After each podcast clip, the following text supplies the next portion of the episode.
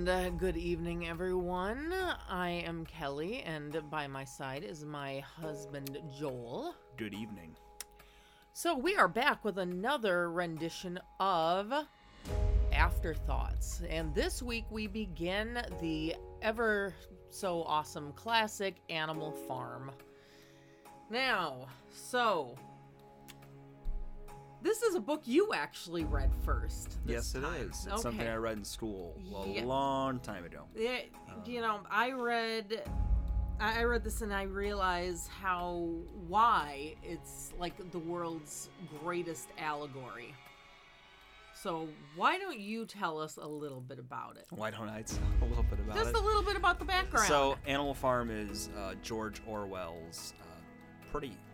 1945 is when Uh, it is, as you say, an allegory for uh, sort of like. It was at the time where they were really close to how uh, Russia and some of the World War II fallout was happening. Yes. And he lived in Europe uh, at a time where all that was happening, and so he had a sort of close-up view of the kind of totalitarianism Oh, he was that was right? occurring. Yes. Yeah. Yes. Uh, but he would. They still had a you know a seat next to the table Very, very- where that was happening. Yes. Uh, but this this whole book, they they use the sort of uh, communist um, ethos and themes as the vehicle to sort of show the ends of of that logical route. Uh, it's not that is not explicitly about communism or socialism. It's just that that is the the nature that that is the yeah that is the vehicle like that is the structure that he experienced in himself like uh, the totalitarianism the fascism it's not something uniquely uh, specific to that political ideology. It's just that the, the moral of the story is that uh, these things sort of all any time that there's a revolution the the eventual end is the creation of a new establishment that then goes on and, and handles the reign of power and, and sort of clinches tight people's ability to make their own choices and have their own autonomy. So this book as you said it's very allegorical. It, it takes place on a farm where uh, mr jones is sort of this like kind of disheveled farmer that hasn't kept up good care of his uh, farmland. And they sort of depict him as being this kind of drunkard uh, that does the bare minimum to get by and, and to handle his animals. And the animals in the story uh, there's just sort of going along with it right but yes. the pigs The pigs the are the pigs ones. are the conspirators. So the pigs and the main two are Napoleon and Snowball. Yes, uh, after Old Major. After Old Major, that's Yep. right. Right. Old Major is actually the one who sort of sets them all around at the Yeah. barnyard at night. Is sort of explaining his ethos or edict that, uh, as far as he knows, figures all humans are bad because they are the taskmasters. They, you know, they are slaves, and the human is the master, Yes. basically.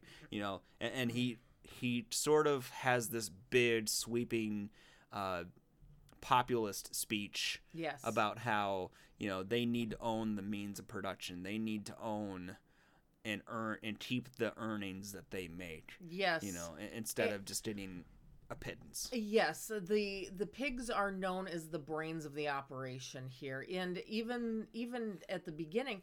Now, this is kind of uh, an interesting thing when they made up that song. Yep. That was a rip off of because I kept singing it. Um.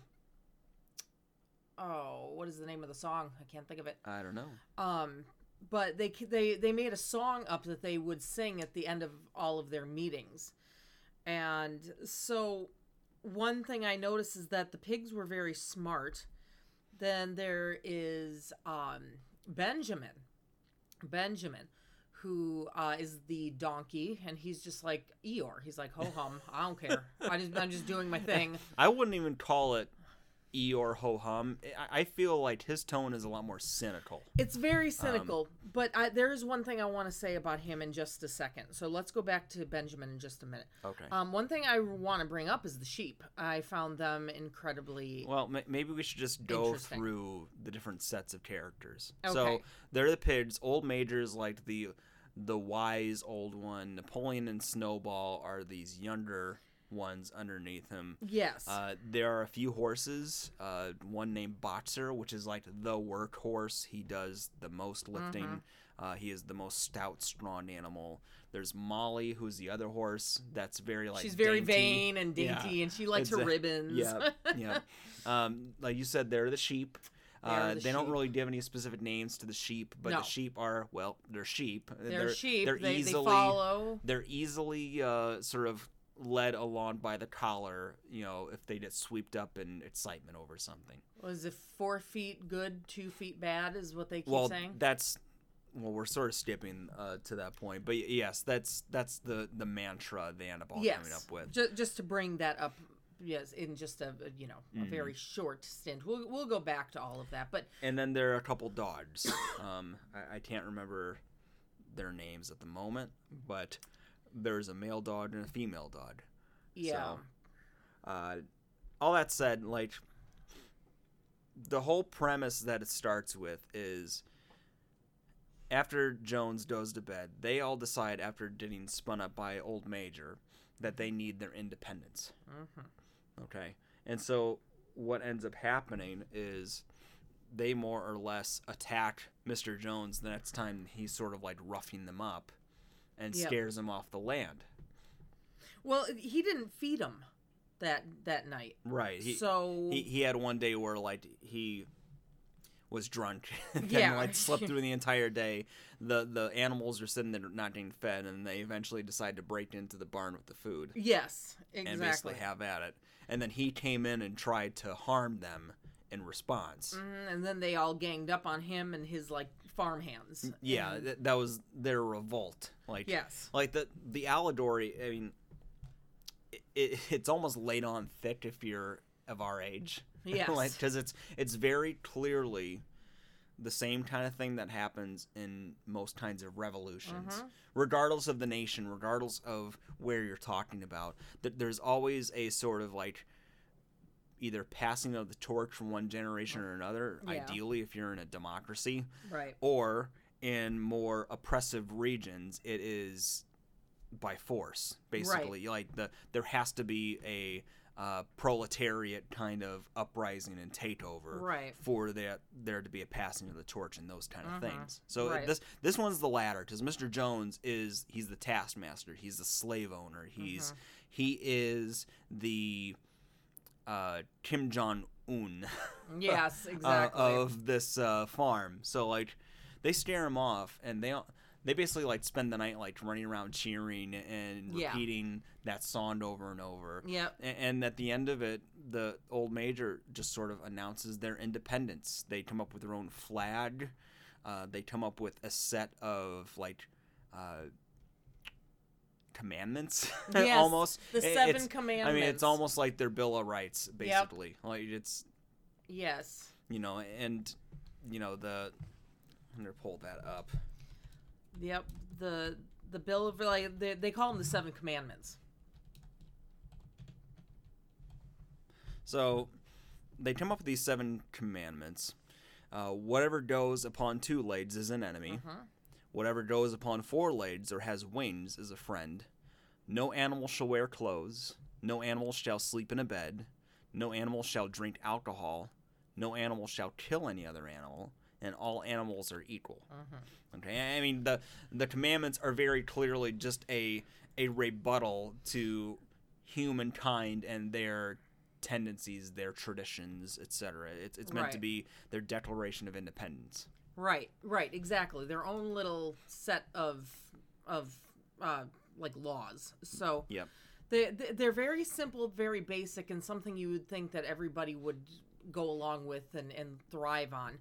um, you you do start seeing things a little bit um, differently. Um, there there are several things. There there's that one raven that's like beholden to Mrs. Jones, and he like flies off with her. She she, she just sort of runs away, um, and so the bird goes with her. Mm. But one thing, and I want to say this about Benjamin the donkey, is they were saying one of the animals was talking to uh, Benjamin, and he he was saying, "Oh, you know, this is you know about how this is going to be great, and how you know we we can live free and yada yada." And the only thing Benjamin said in reply was, "I."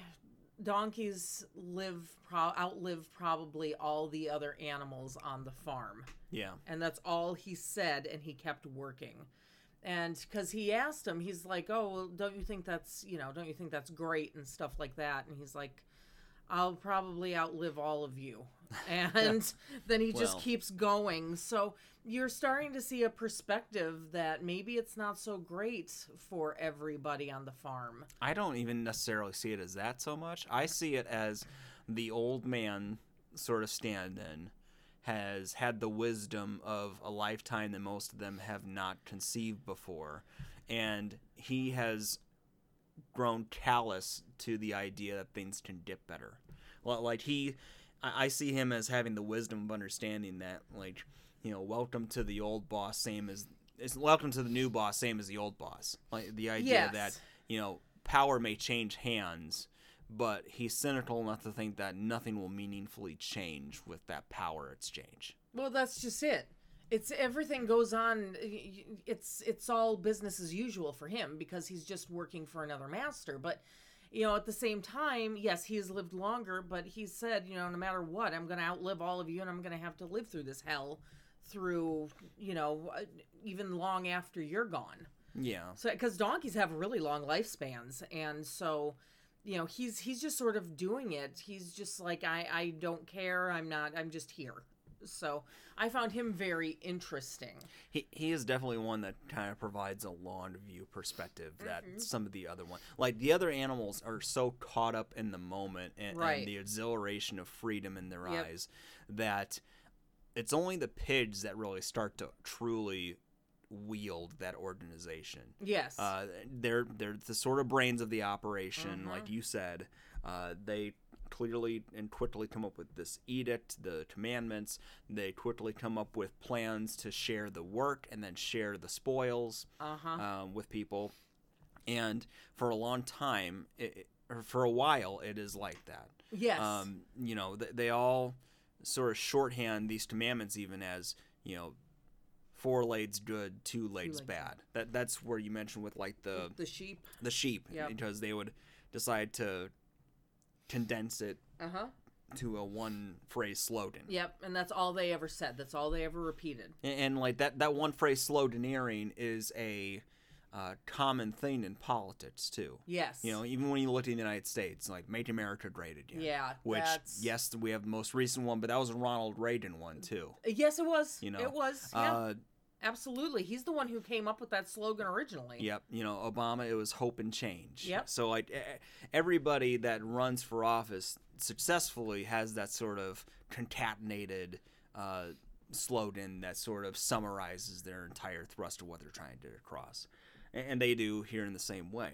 Now, I, what you find interesting so far leading up this is that these animals each have different perspectives on their new situation Yeah. uh, Boxer the horse, Mm-hmm. he's Yeah. all in. Like Yes, he, he he is. is all in, bought in on the idea that well, you know, I already worked hard. If I worked even harder, then I can get a, a larger share of the spoils.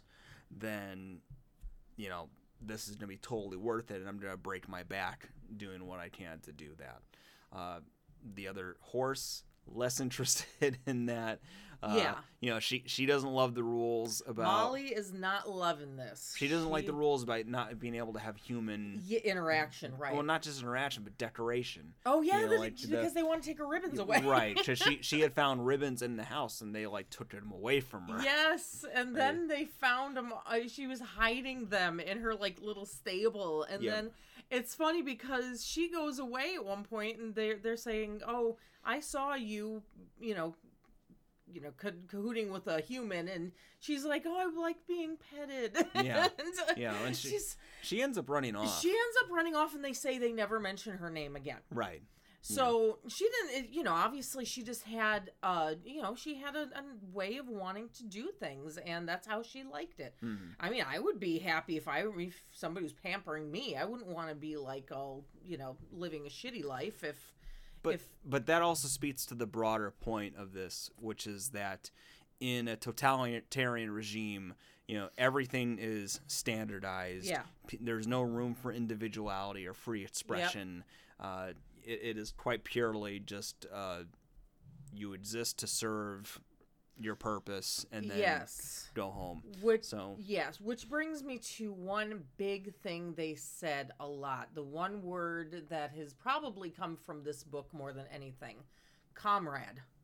mhm. they talk and they say that word every other sentence is comrade Mhm. so it, it goes back to the whole like stalin thing and you know the russia it's it's all about it's all about them using this terminology and this this you know word that means friend but it's sort of like a misleading them into an idea that you know this it's not really a camaraderie it's me dictating and you are falling into it you just don't realize it because i'm treating you as a friend as an equal and But but words are used that way in lots of circumstances like this. Like you'll politicians in the United States, they'll say words like folks when they're talking Oh, about the average person. Yeah, of and, course. and it's meant to be like sort of uh, endearing, charming kind of like oh, I understand you. I get you. I exactly came from you. kind because of it's better than you know i mean nobody's going to respond to them if you call them peons and peasants i mean it's it's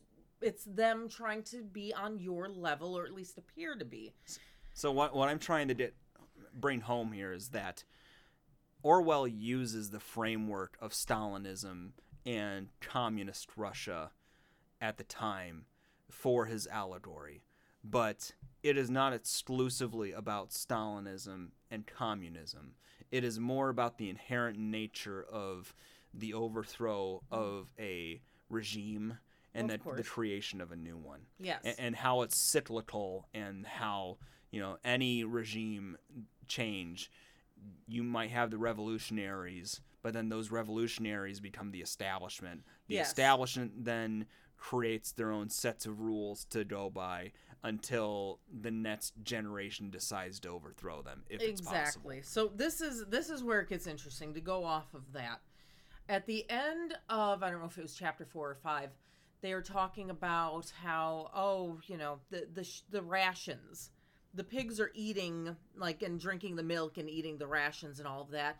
But then they go on to say they twist it around and say well if we didn't have all of that if we didn't have it we wouldn't be able to you know keep up our strength enough to to be you know the the brains of the operation. Specifically they talk about the milk yes. and oats and apples. Yes. Apples were really the big one because they found the orchard. The pig sort of swept them away under the rationale of we need the brain power to be able Yeah. to lead you, and there's like a bit of grumbling, but nobody really like pushes back. No, and then they see that because they're they're starting to grumble at first, but then they use that that logic, that illogical logic of, oh well, you know, we need it for our brain power, and then everybody's mm-hmm. like, oh okay, so they take that as I'm doing it for the greater good, but really at one point they say that you know there's because they had to milk the cows, they were like in in pain, so they milked the cows.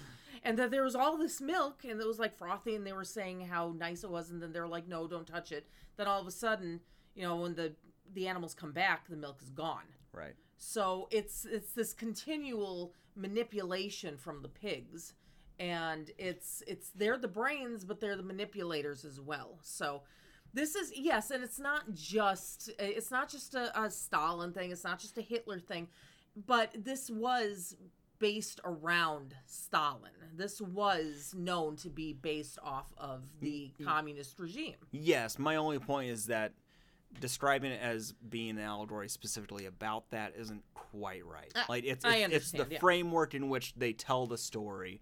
Uh, they could tell the same kind of story about uh, Germany. They could tell the same kind of story about Iran or Iraq. Yes, oh, Uh, it's true. You know, I, I mean, that that's just the nature of things. But like the the power dynamic uh, and, and the power struggles are really the big drivers of the story here. So like. A neighboring farm comes in to try to like sneak up and and, Yes. and foil the animals' plans because word gets around about this Yeah, animal farm, very right? And- And, so the neighboring farms and become nervous, and they come in and like did a confrontation with the animals, and an animal dies. I think it was a sheep, it was a sheep. Yes. and, and so like they even they even they drive these people out. But then, upon finding that the sheep's dead, they they mourn him. They also uh, recognize the day as a special holiday Mm-hmm. as well. Yeah, like a revolution. A- And so, like, we get into the ideas of memorializing Yeah. events the way that uh, countries do, and then also sort of continuing to work the kind of uh, nationalism that Right. comes with defending your territory. oh yeah, and I mean they even talk about giving how they gave him a proper burial. Yeah. You know, and and there was almost one other animal they thought died. No, no, no, no. I'm sorry. It was the farmhand they thought died, Yeah. And then it turns out that he had just passed out, and then he like right. staggered off. Because the whole point is that boxer mule kicked him. yes, he, he mule kicked him. And there's even a whole uh, stretch where like Boxer is lamenting the fact that he harmed Mm-hmm. somebody because you know while he felt like he was defending himself, he didn't feel good about Yeah. killing somebody. he wasn't happy about it. He was like, I didn't mean to kill him. I didn't mean to hurt him. right. He was just acting off of instinct. And but it, it goes to show that the you know these these farms are getting nervous because the, the their their animals are getting antsy and so they're trying to Mr. Jones finally comes back and he's the one who's leading all of these farmers and you know they weren't they they made mention that nobody was really on his side until it started creeping into their own lives hmm so once they noticed it was starting to take a turn on them, then all of a sudden Mr. Jones looked better to them. So they went and they stormed the castle, so to speak, just to be run off again. Yeah. So these these animals have this like under lock and key very very well, but yeah, some of these some of these animals are just more interesting characters than others. Now, Such as um, well, uh, like I said, Benjamin, I loved Molly because I thought she was the cute, prissy one and who just liked being Yeah. pampered and loved, and she Right. didn't like that idea of revolution. Yep. So she was okay with being someone's pet, you know, unlike the rest of them. Um, so uh, the pigs are all pretty standard on the same level. I Um, I think I think you're papering over these characters. Like oh, okay, like maybe, the, maybe, the, but the pigs are such an important central piece to the events at play like so throughout most of this first half of the book once they freed themselves they sort of feign the idea of being sort of a democratically uh, managed organization Okay. you know like the idea that everybody has a vote in the say of things You, well, you're right. You're right. I, I'm not trying to paper over the pigs because they are the central idea of this whole i- uh, this whole thing. But well d- go ahead to your characters you want to touch on but we'll go back to the pigs okay, well, the other ones I was going to touch on uh, was Snowball and Napoleon because they are the two brains of the operation, and it seemed like for the longest time they were allies. They were getting along. Everything was going well, and then all of a sudden. Snowball and Napoleon start going off into different directions, and they, you know, they're they're not working together anymore. And you know, Snowball is complaining that Napoleon is taking over and ta you know taking charge, and so things aren't so you know things there. There's not all peace and love in the valley anymore. so so I find that interesting. So the you mentioned the windmill. Uh, I did not mention Okay. mention the windmill. Okay, because like I mentioned before, like it, it's this new governance is yes, we're all in it together, equal share, but the pigs clearly are the, the sort of the bourge, bourge, bourgeoisie. Bourgeoisie. Yeah. Bourgeoisie. Yes. uh, but they clearly have different styles and focus and intentions. And Snowball is sort of the advocate for the kind of like we need to keep changing and moving stuff forward. And Napoleon's kind of the the reserved, you know, let's keep tradition and do what we we need to, right? Uh, Right. To hang on. And the inflection point of it is this windmill, which Snowball is fighting for fiercely to do because the argument is that we'll be able to generate electricity, we'll be able to grind Yep. our oats and, and make different things with it, and oh, it'll make our job a lot easier Mhm. and let us live in, in relaxation. It all comes at an inflection point when they're both arguing back and forth in front of all the other animals and Napoleon whistles, and a pack of young dogs come up at the his beck and call and chases Snowball out of the the land. Uh, the, those are the pups of the two dogs I mentioned before. yeah. And apparently they were swept away by the pigs at an early age, and Napoleon clearly had them trained Yes. because he, he trained them not only to line up in front of him, but also scare off Snowball. Yes, and uh, that's another thing that was interesting is that he they they were raised and sort of groomed as pups, Mm-hmm. and then he they were the ones who were you know they they worked for him. They worked for Napoleon. And that's meant to. What do you think that's an allegory for? Oh Lord. Well, let me see. Um, ch- thinking about the idea of being bred and made into killers, basically. I mean, So think about. Extend that to a human experience that happens at a young age for people. well, I know what uh, I know what uh, kind of human experience with grooming is, which is a very, very unpleasant uh, thing to think about. I don't know if we're on the same. Uh, So, to, to me, what it what it translates to is think about when you're a teenager, when you're growing up, uh, you pledge allegiance to the flag mhm. every day. Yep. Uh, you s- hear certain songs at the national anthem at any event, right? Uh, so you were groomed at a young age mm-hmm. to have full faith in the United States Right. because we're born here. It's just the society that we grow up in. Right. Now, in the dog's case, that's more like after they're groomed that way, Right. they are then enlisted in the army. Yes. Okay, because like that that that is at its core, the army is something that we need, Yes. but it is also a machine, and, and that machine it, it chews up young people and then turns them into a a well trained, well groomed killing machine. which is where I was going to go with that. I was going to say something a bit more broad and general than that, but like Nazis, how they were groomed and trained and they were killers and that's that's what they were made to do. That's what they were born and bred to do. That that's what military is in general. yes. And regardless of nation, regardless of what the uh, ideology is. Right. You, you know, it's you know whether you call it you know a, a valor filled experience or, or you feel like it's it's a sh- you know shame that we have that system like that is what people going through military are being trained to do Right. so yeah, it's like true.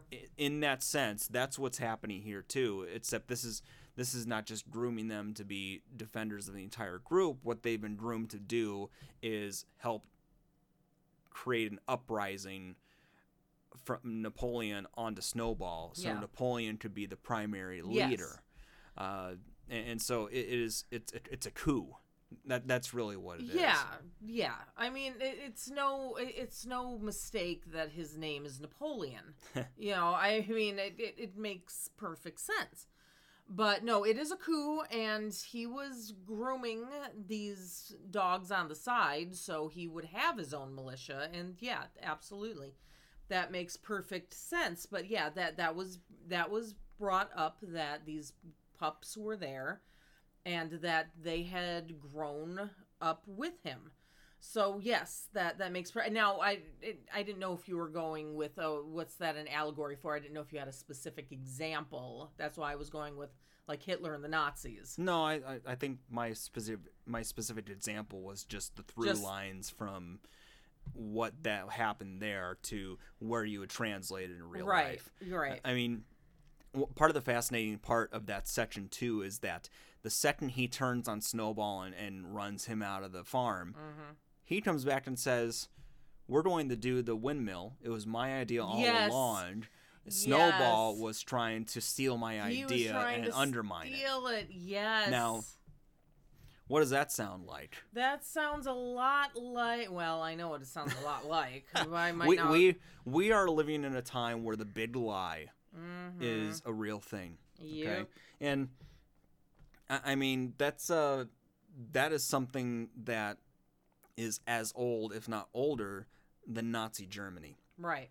Because the whole idea is that you have the one big lie that you tell over and over, and then people internalize it and believe it. Yes. you know And- Exactly. and, so you know e- even in this kind of crazy circumstance between uh, napoleon's his leadership sta- role in Uh-huh. this whole time which gets him some sort of legitimacy to the other animals Right. coupled with the military backing of these dogs because like these dogs are growling at the other animals Yeah. when they try to chime up and say something's not right Right. it, it, it's a mixture of uh, social coercion with uh, physical force yes. in that way and, and like this this whole five episode chapter or five chapter episode we we've been reading Yes. like what you see is the slow erosion of people's freedoms over time Yeah. or animals freedoms over time throughout this and, and each step of the way they are given some rationale for why they need to have these restrictions why certain things need to be just for Right. the pigs why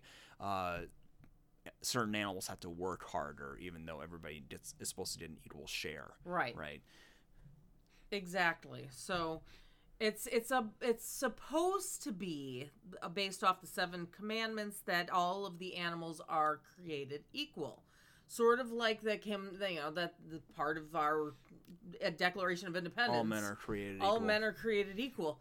But we can see how well that translated over time. Well, but I- I mean, in our country, all men are created equal. You know, the only people that are recognized as man were men, Yes. and more specifically, landowners. yes. Okay, it, it's been it's been the over the arc of the United States history, sort of like slowly opening up those freedoms to other people. Yes. whether it was women, uh, black people, other minorities. Uh, it's been a slow erosion of that grip on sort of who has free and equal access to things and, and freedoms. So, conversely, here, what you're seeing is that the pretense of full freedom is what they start with, and then they start gr- turning the the grinder Yeah. and, and really sort of eroding that. And what happens is that over time, you know, you go so long through this wringer, you start forgetting about the things you used to be able to do. Yeah, You yeah, know, exactly. It's it's social conditioning and manipulation, which Right. I mean, frankly, we as people are all subject to that in some shape or form. mm-hmm. You know, it's just certain ones are worse than other others. Yeah. Absolutely. So that's that's what we're seeing now. We're seeing an uprising and yes, that was a big part too. You know, he he took Snowball's idea and then claimed it his own trying to say that Snowball was trying to steal it and now we're seeing backstabbing and you know coups and and uprisings. And it's it's gotten to a point where you know it went from all animals are equal to well we're going to eat all of the share because we're we're the masterminds. And now all the masterminds are starting to go in different directions because they are intelligent and they want to be number one. I'm looking forward to seeing what you think of the second half of this book. yeah. I uh, and- chapter five's ending spot is really kind of a fascinating stopping point yeah because that is where Snowball got ran out. Yeah. That's where they're all presented with this new paradigm of who's in charge and how things will go. And like it is sort of where the real sort of clouds are starting to hover over the farm in terms of some of the animals started questioning what's right and what's not right about Yeah. what's happening but they're also at a point where they're not quite ready to try anything to push back against it whether it's because they still believe the cause like some of them do Mm-hmm. or because they're nervous or scared about falling out of line and then being hurt or Right. or ran out of the farm. Yep. So now they're worried about breaking the rules and being kicked out and because it's it's supposed to be this equal society and now, you know, like Molly, Molly was chased well not chased out, she she chased herself out. So she elected to go. she she went and she didn't go she didn't look back, but they also disowned her after that. So there's uh there's that. There's this there's this okay, well you're going to be free but not free at the same time. So I, I am very much so looking forward to talking about the rest of this book.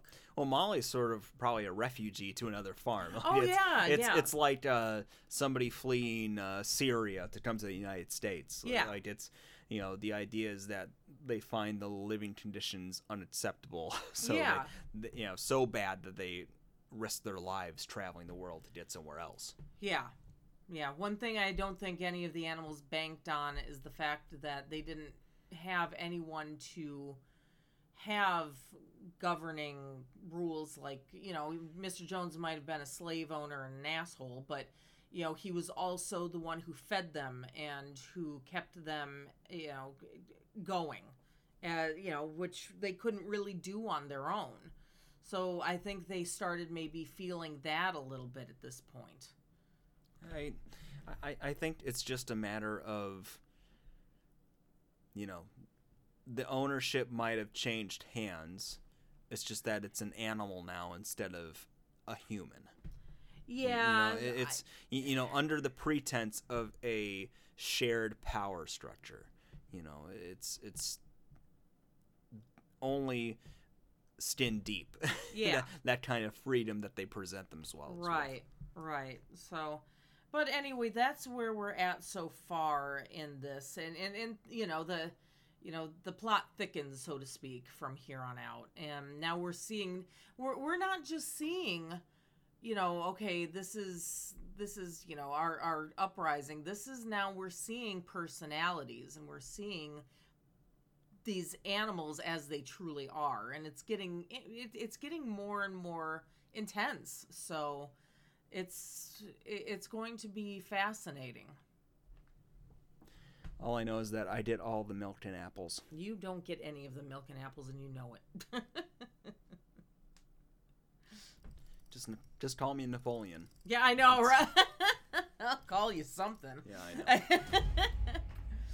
but no, I guess we'll pick it up here next week as we discuss the second half of um, Animal Farm, the saga.